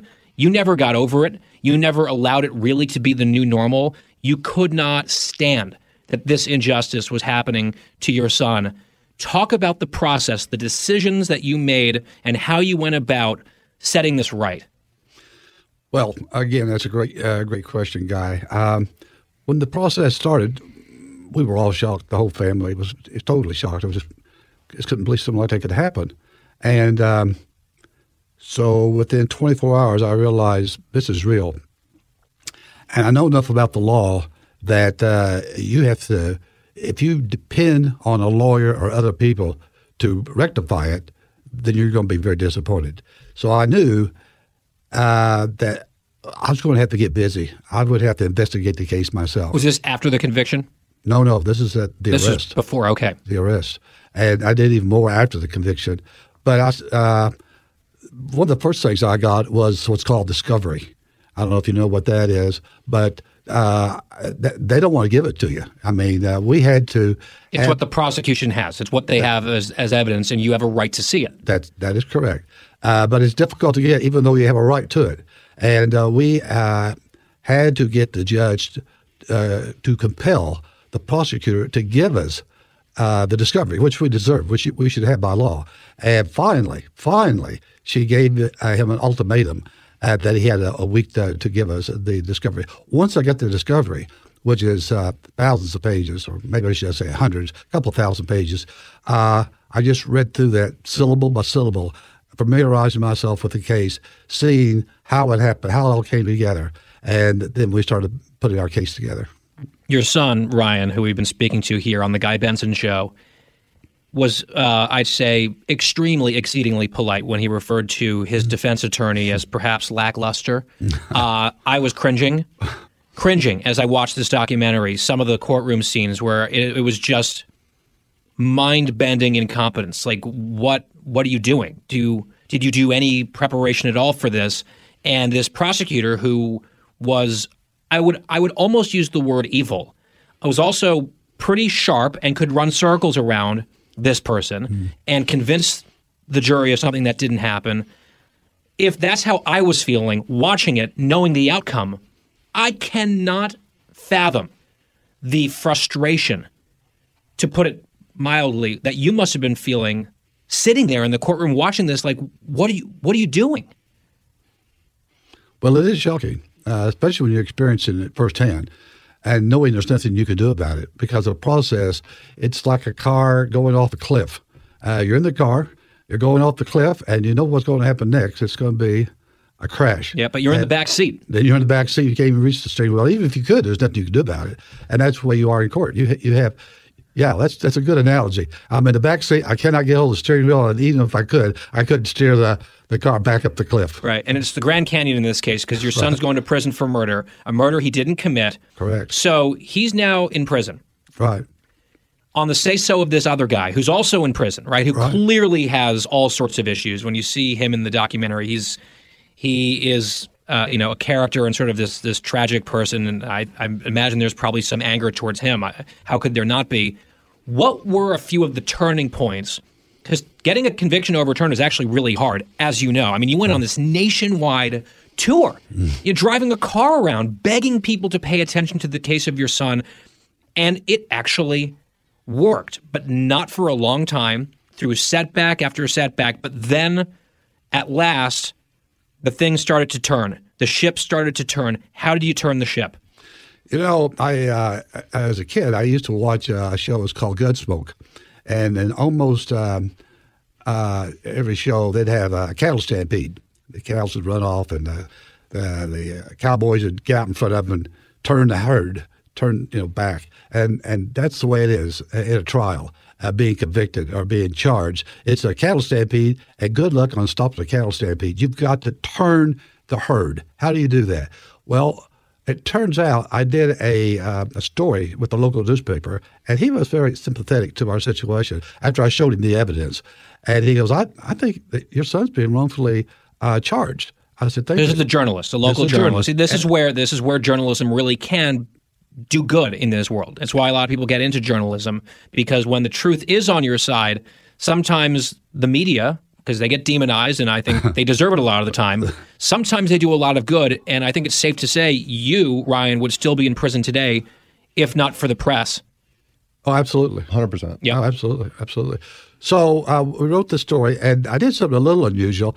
I, I said to the uh, the reporter, he was the top reporter for the Tribune, the the the, the, uh, the person had worked that had died, and uh, I, uh, he wanted to do The it. murder victim had worked at that. Okay. Yeah, and uh, so he, he I, I said, you know, I'd like to do the interview with you, but I, I do have a stipulation. He goes, okay, well, what is it? I said, well, uh, I want to read your print before you put it out. He goes, oh, we don't do that. You don't understand. I go, well, you don't understand. If I cannot do that, this is going to be a really short interview. And he goes, this is the biggest case that's happened in Boone County. And I really want to be a part of it. I want to write the story. I said, and I'd like for you to, but I want. I'm not.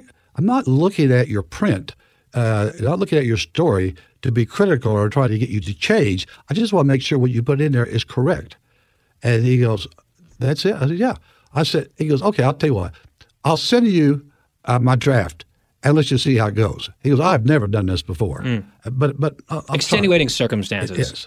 And he said, I do want the story. And he goes, I, I, your reputation precedes you. I know you won't do it uh, unless unless you get your way. Yeah, you were said, okay. very stubborn, but you had to be. I had to be. If you were not stubborn, Ryan would be in prison still. I think so.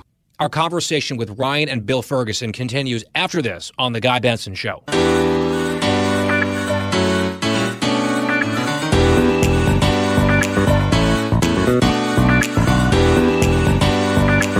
Talking about the issues you care about. Guy Benson. It's a special happy hour on The Guy Benson Show. Thank you for listening. Ryan and Bill Ferguson in studio talking about this shocking wrongful conviction and finally justice.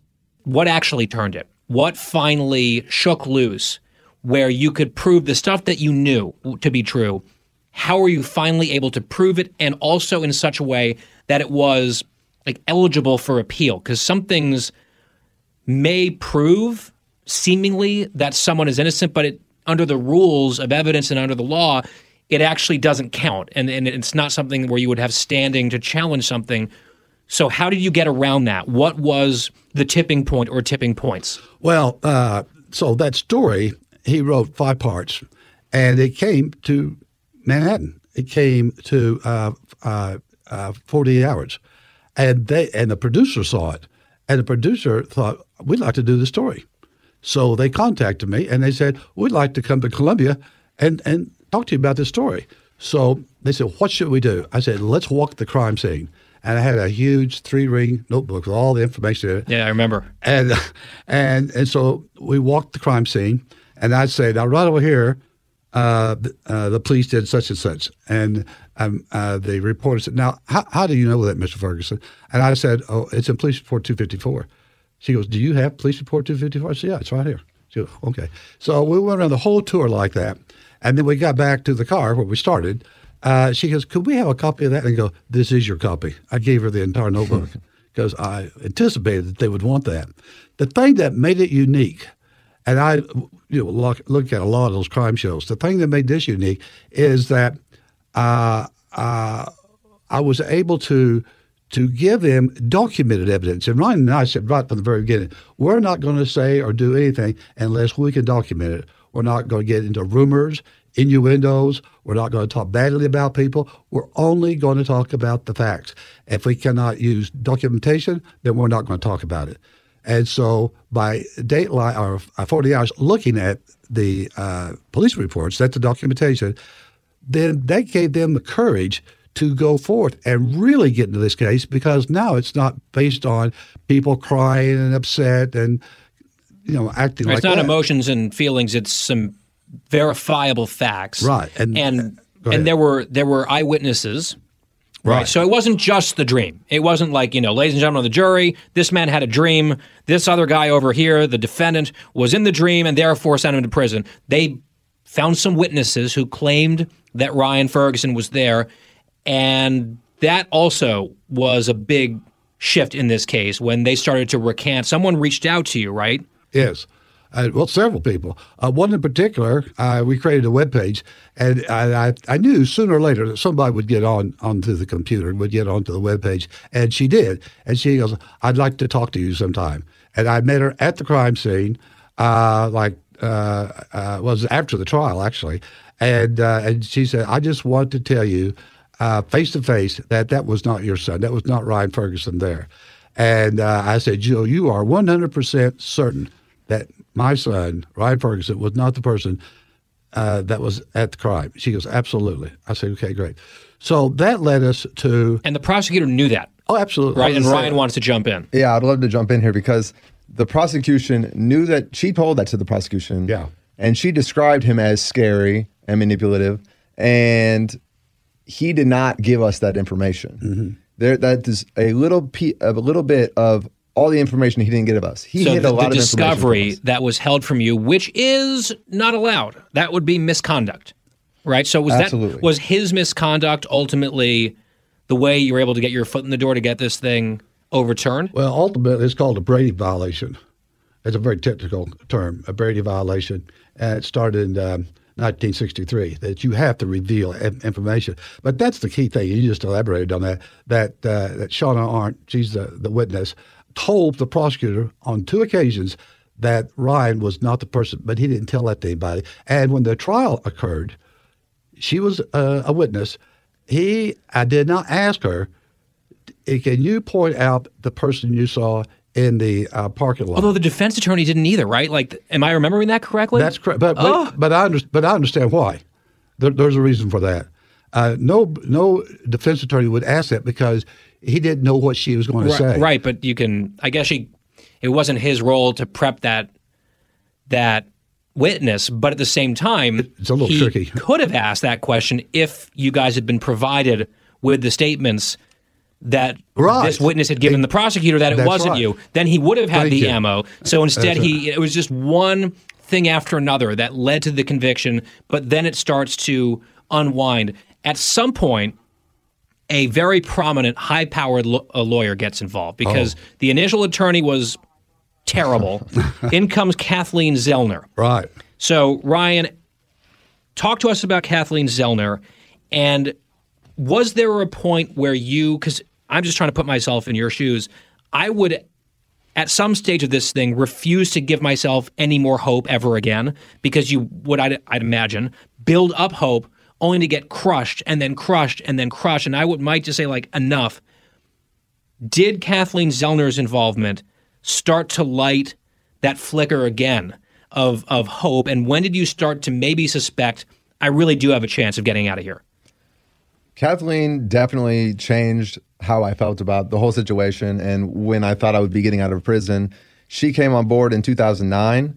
And shortly thereafter, uh, And you've been in prison at that point for how long? Uh, since 2004. All right, so, So, five years, halfway through this, Yeah. is when she got on board. That was a rough So five years. you st- but then you had five more years. That's that's the crazy thing. Five more years. Yeah, I got out in 2000. And, and even with somebody as amazing as Kathleen Zellner and all the evidence that we had already dug up, proving my innocence, the whole world can see this at this point. They, it still took that long to get out. And that's what, you know, one of the many issues with our criminal justice system is if it is wrong, if it is proven to be wrong, there are not many avenues for relief. They want to maintain the, the a jury integrity of the verdict is basically final, right? With Pretty much. very few exceptions. They like the finality and they want to leave it that way. There's a case in Missouri, went to the Supreme Court, and they they literally argued, even though they knew and had DNA evidence that the person on death row was innocent, that they should allow him to be killed to keep the finality of conviction. Yeah, see, this is part of the reason, just as a digression politically, I'm a conservative. I used to be in favor of the death penalty. I am not anymore as it currently stands because I don't think it is okay for the state to end someone's life who has a chance of being innocent. Right. And in your case, if it were a capital case, right, these things drag on forever in, on appeal. But the idea that you, Ryan, could have been put to death Yeah. for this is absolutely terrifying They and unacceptable to me. They're They going to were gonna try, try. but you are now here sitting in a studio with me in New York City because you had the ability to at least pursue all of this stuff while still living and breathing and not being put to death by the state based on an egregious series of mistakes and in fact aggressive malfeasance intentional mm. malfeasance of the state. That's part of the reason why i turned against the death penalty at least you know we can get into a more nuanced conversation. It's it's a little bit more of a gray area than that for me on a policy level. But I want to make sure that we get as much of this in as we can. At some point in this process, the other guy, the dreamer, who's also in prison, he writes you. He writes you a letter that ultimately concludes with him testifying at your retrial. I know I'm jumping way ahead, but we have to. You finally get enough evidence on your side and you marshal enough facts to convince the process, the system, to give you another crack at it. Once you had that second opportunity, and there was no way that you guys were going to let that slip by. Mm-hmm. The two of you, your new attorney, this guy Chuck, you know, your buddy who dreamed, literally dreamed up the murder, your involvement in it. What was his message to you, and what did he ultimately testify on round two? ultimately he wrote a letter and i remember getting a letter i'm in prison of course and it has charles erickson's name on it i'm like i'm getting a letter from charles erickson it, it blew my mind and he just acknowledged the fact that he lied and that he wanted to come clean and, and, and admit that and How so- long were you in prison when you that got- was in 2009 it was right after kathleen came All right, so five or six years mm-hmm. he's been sitting there knowing that he lied. Correct. And he finally decides he wants to do something about it years into your bogus conviction Right. and imprisonment. Okay. And so finally, you know, it takes time to get hearing. Uh, you have to go through the courts, and so every appeal takes a year or two years. So whenever they deny one, you know, I know two years of my life are gone, and I know, you know, when I get that letter, another two years will happen before I even get into court and get that ruled on. So I'm happy, but I'm also like, you know, I'm going to be here for a while. So we end up getting a hearing. We end up uh, having Erickson admit that he lied. We have all the evidence proving that I'm innocent.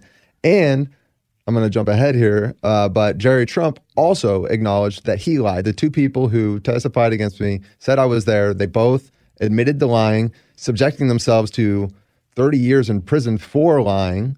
So, you know, they had every incentive to just continue with their lie, and they went ahead and acknowledged that they they uh, they did wrong. Well, and thank God that happened because I'd imagine there are some cases where people said, "Well, I might feel a little bad about this, but I'm not going to prison." Happens every day for this. Yeah. So, uh, at long last, let's fast forward to the end.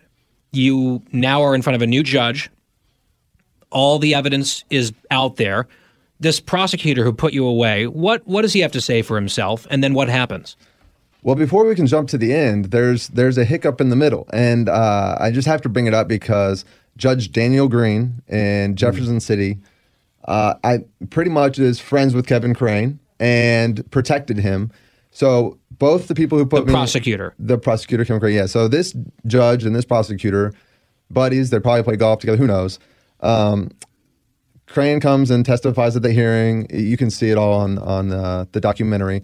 But long story short, 100% prove my innocence at that hearing. The judge takes a year to rule on it, basically, and denies it. So, and when did he deny it? And he denied it on the anniversary of the murder. So he literally waited a year to basically send a Some message. that- Theatrics there. yeah, to send a message that it doesn't matter what evidence you have or that the whole world can see it, we're not going to let you out. So how did you get past that?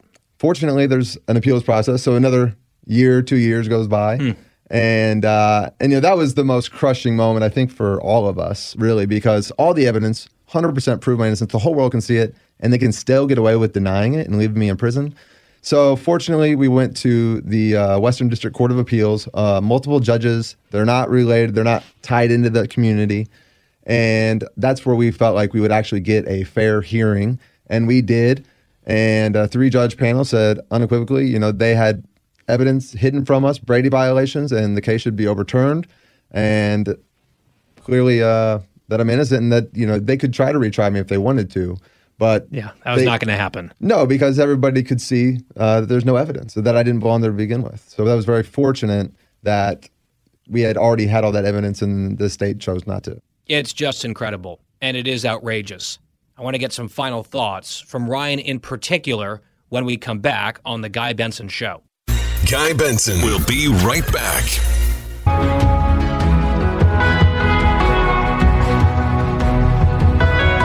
Home stretch on this Friday and a special, unusual, important edition of The Guy Benson Show. I am in studio with Ryan and Bill Ferguson talking about this wrongful conviction under which Ryan spent a decade of his life, nearly all of his 20s, in prison for a murder he did not commit.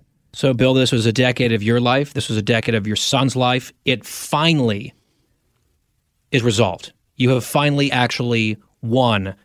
Talk to us about the first time outside of prison in freedom that you were able to hug Ryan. Well, it was that they released him at the Boone County uh, pr- uh, jail, and um, uh, he came over and uh, we had a big hug. First time outside of uh, the prison, but we were still in the confines of the jail. And then we went over to the Tiger Hotel, and I'd, I'd reserved uh, the ballroom. I would hope so. So- did you have a drink? I would have had a drink. Yeah. Uh, well, we're going to have a drink later. Good man. But uh, but we want to get there because I had uh, put out uh, a notice that we're going to have a press conference and Ryan would be speaking. And uh, gosh, what were there like 15 cameras there? I think. Uh, networks from St. Louis, Kansas City, Columbia, Jefferson City. Everybody's there. The ballroom was completely maxed out. I feel like. And Ryan stood up and gave uh, one of the best speeches. Uh, it wasn't like a canned speech. That was speaking from the heart, and it was so well, so well spoken and so well architect, uh, articulated. Uh, I think the, you got a, a, a big clap for that, and uh, uh, that was so re- reassuring. And then I got another hug, and that's the one that really made the difference. We're on the stage, every, in front of everybody, in front of all the television cameras, and now we know it's real. it's real. that was a good hug, and the, well, the first hug, literally, they I didn't even know if I was getting out. I, I had no idea. I knew that the conviction was overturned, but I sat in prison for a week after that. Then they came, got me, took me to the county jail. I didn't know if they were going to rearrest me and then put me in the county jail, try to retry me. I didn't know what was going on. And I'm sitting in the back of a van. I'm handcuffed. I'm shackled. I'm in orange jumpsuit. I'm not free by any means. And I see uh, my father, my mother, uh, my girlfriend, they all walked into the Sally Port. And I knew at that point they would have never let them in there if I wasn't going home. And they all walk in and then they open the door. Before I can hug them, they have to unshackle me. Mm-hmm. They're sitting there watching me be uncaged and unleashed. And then we hug. And so that was good. But like you said, the, the best hug was Being away from there, being away from prison. All yeah. of this stuff is in the documentary. Hmm. I mean, you need to see this for yourself. If you have enjoyed this hour here on the Guy Benson Show, please go watch Dream Killer. Last question, and it's for you, Ryan. Are you angry that a decade was stolen from you? And second part of the question is what would be the number one reform that you would like to see to a system that really screwed you? Thank you so much for this question. Uh, I think it's the most important question, the most important thing we can take away from our whole experience, my family's, mine, the 10 years that I lost. I am angry, but it's what you do with that anger. And I think I try to do positive things with that anger. And the most positive thing I can do is stop other innocent people from going to prison for crimes they did not commit. Because this is our criminal justice system. It could happen to you, it could happen to one of our family members again, it could happen to anybody we know. And the reason it can happen, the reform that needs to happen, is there needs to be accountability for prosecutors. If pro- like our system is designed and worded so well that if it worked the way it says it should, it would be a, a perfect system.